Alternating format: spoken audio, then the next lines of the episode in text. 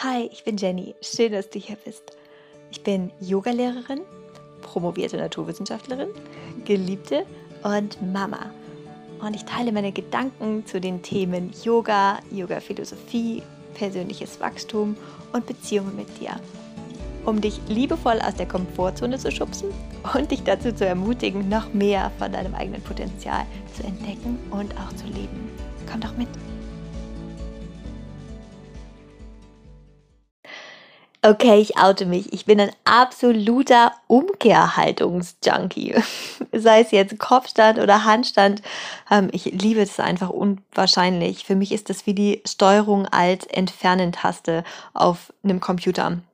Ich, egal was vorher war, ähm, ich bin einfach wach und ich bin klar und ich fühle mich frei und alles an negativen Emotionen, was sich vielleicht in meinem System angestaut hat, ist einfach wie weggeblasen. Also ja, man könnte sagen, Umkehrhaltungen sind auch ein Stück weit meine Droge. Vielleicht habe ich deswegen auch so viel Freude an der Partnerakrobatik, wo ich als Flieger, als Flyer sehr viel Zeit einfach mit meinem Kopf unten und meinen Füßen in der Luft verbringe und ähm, die ganze schwere Arbeit meistens die Base vollbringt. Also meistens der Mann, der am Boden liegt und der mich auf seinen Füßen oder Händen trägt. Hm. Mein eigener Weg zum Kopfstand war eigentlich sehr leicht und spielerisch. Und meine Motivation, den Kopfstand zu lernen, war, ich war damals in einem Yoga-Studio, wo die Schüler zum Kopfstand immer rausgegangen sind in die Wiese. Und das war so eine ganz naturbelassene Wiese mit Blumen, die war nie gemäht. Und ich habe immer gedacht, wie cool wäre das denn, wenn ich jetzt so ein Gänseblümchen von unten sehen würde. Und das war meine Motivation, den Kopfstand zu lernen. Das war gar nicht diese Pose an sich oder sonst irgendwas. Es war einfach, ich möchte gerne das Gänseblümchen von unten sehen. Deswegen hatte ich nicht so eine große Verbissenheit ähm, und glaube ich auch einen relativ leichten Weg dahin. Über die Jahre, wo ich Yoga geübt habe und viele Schüler auch beobachtet habe oder auch jetzt in meinen Stunden haben, merke ich, dass dieser Weg zum Kopfstand für viele weniger leicht ist als mein eigener. Und es ist einer von meinen Herzenswünschen, diesen Weg eigentlich jedem zu ermöglichen, der sich das wünscht und zu zeigen, dass das auch mit sehr viel Leichtigkeit und Spaß passieren kann. Und im Yoga geht es ja wirklich einfach nicht immer um Haltung oder es geht eigentlich in, äh, am letzten Punkt eigentlich um Haltungen, sondern viel mehr um das, was in uns passiert auf dem Weg dorthin. Und ich finde deshalb die Yoga-Philosophie auch einfach so einen unfassbar wertvollen Schatz an Impulsen für unseren Weg im Leben und auf der Yogamatte.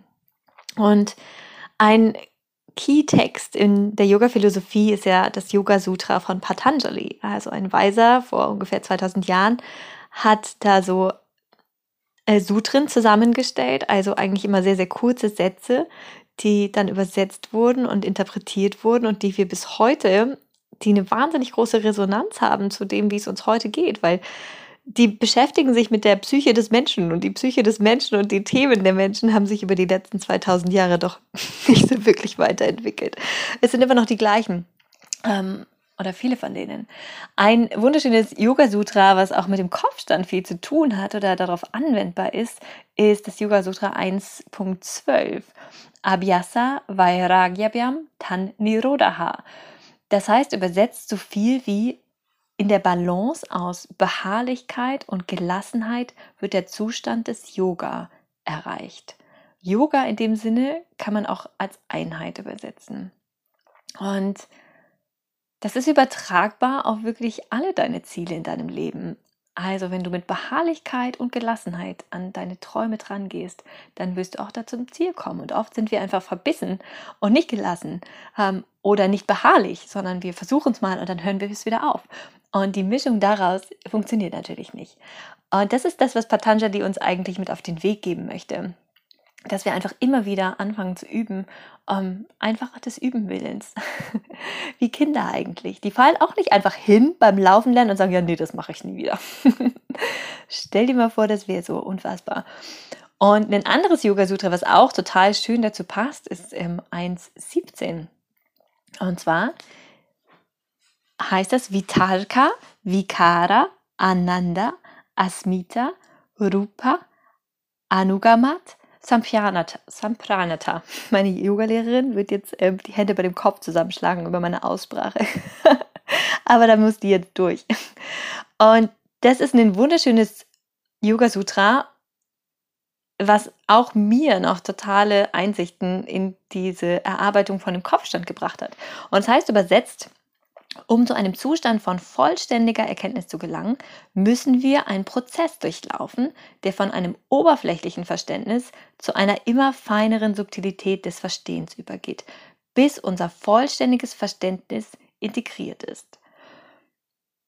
Da setzen wir uns in den Kopf, jetzt den Kopfstand zu lernen und denken, okay, jetzt tue ich da meine Arme auf den Boden, meinen Kopf da auf den Boden und dann finde ich da irgendwie diese Balance von diesem total oberflächlichen Verständnis, welche Komponenten wir denken zu brauchen, um den Kopfstand zu können, natürlich ist es Setup for Failure.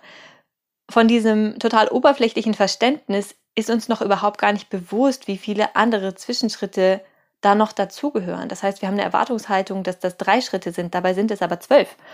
Und wenn wir natürlich mit dieser Erwartung da reingehen, dann ist es ist der Frust natürlich vorprogrammiert oder die Enttäuschung. Also dein Prozess hat häufig wesentlich mehr Zwischenschritte, als wir zu Beginn erwartet haben. Und häufig fühlt sich das so nach Stillstand an, aber es ist gar keiner, es ist ein Zwischenschritt. Das ist ganz wichtig, das zu unterscheiden. Ist das jetzt ein Zwischenschritt oder ist das jetzt ein Stillstand? Und das ist beim Kopfstand einfach auch zu beachten und übertragen.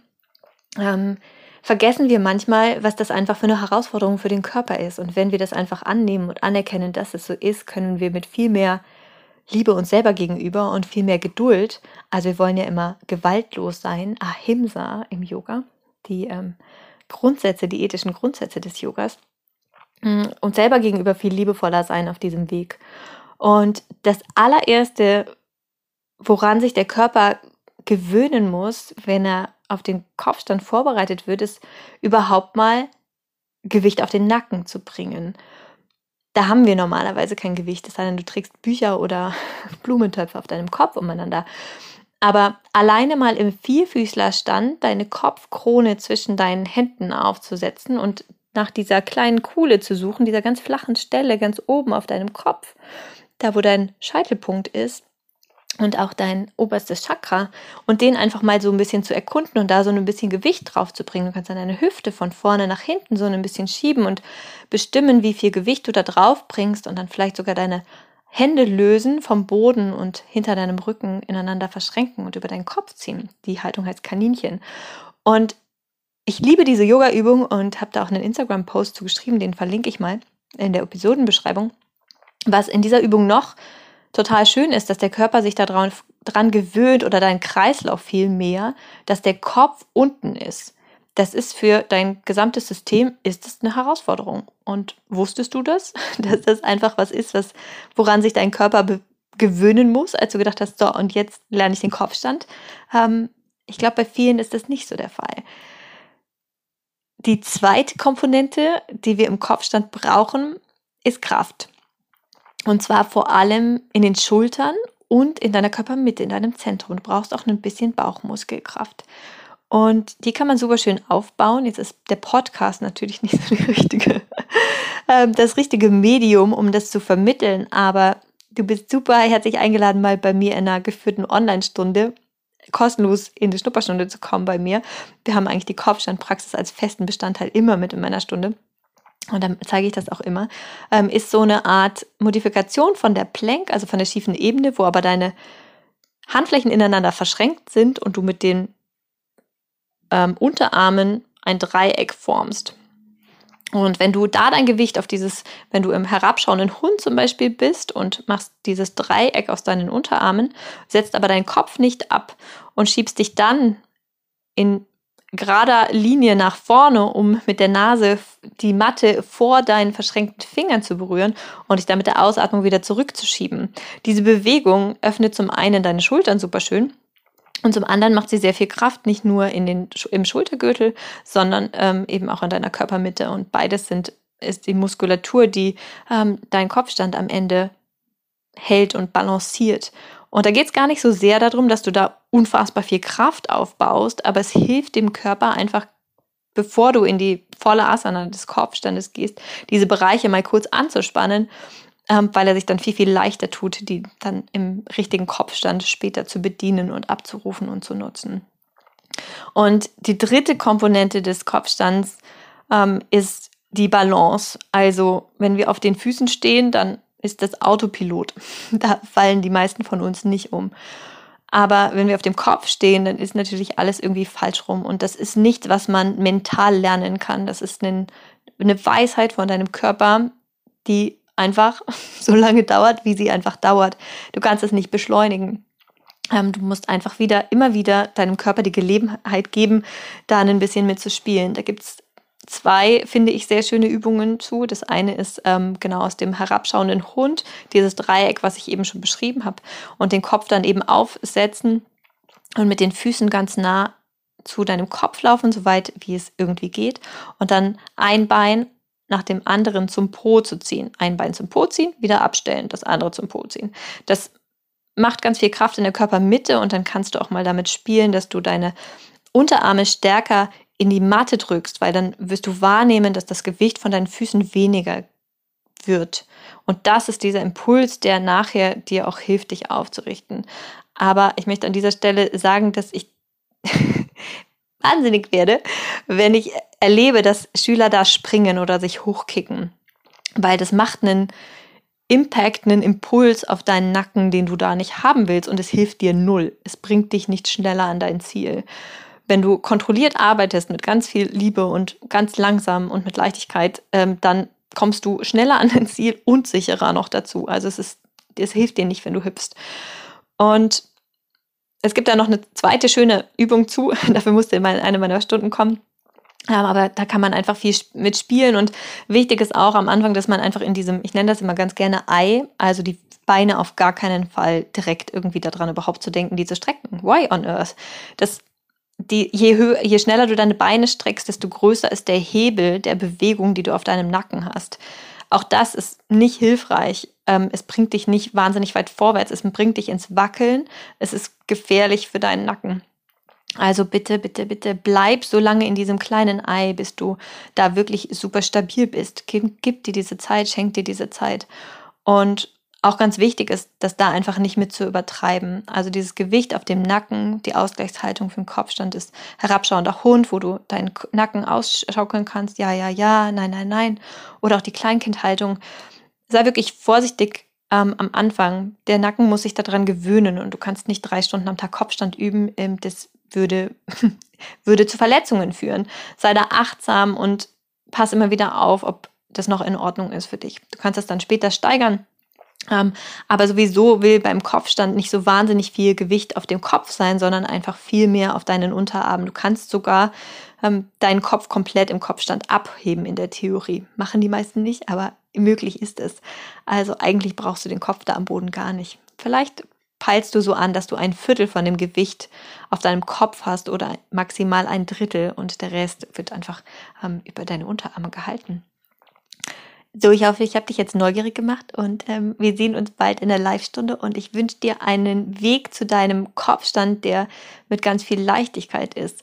So wie du das auch einem Kind oder einer Freundin oder einem Freund beibringen würdest. Du würdest auch nicht sagen, jetzt kick dich doch endlich hoch, warum schaffst du das denn nicht? Beobachte deine Be Gedanken. Ähm, was passiert da mit dir? Was erzählst du dir selber während dem Kopfstand? Was sind die Gefühle, die da hochkommen? Bist du ungeduldig mit dir selber. Nimm das alles wahr, wie das ist und dann, wenn du solche Gedanken in dir entdeckst, dann gib den Gedanken auch einfach eine liebevolle Antwort. Und zwar zum Beispiel, ja, das funktioniert jetzt halt noch nicht, weil ich es nicht so oft geübt habe oder weil ich ähm, einfach die Zeit noch brauche oder weil ich es einfach vielleicht übertrieben habe mal. Also ja, schau, was deine Gedanken machen in diesem Moment. Man kann da so viel lernen.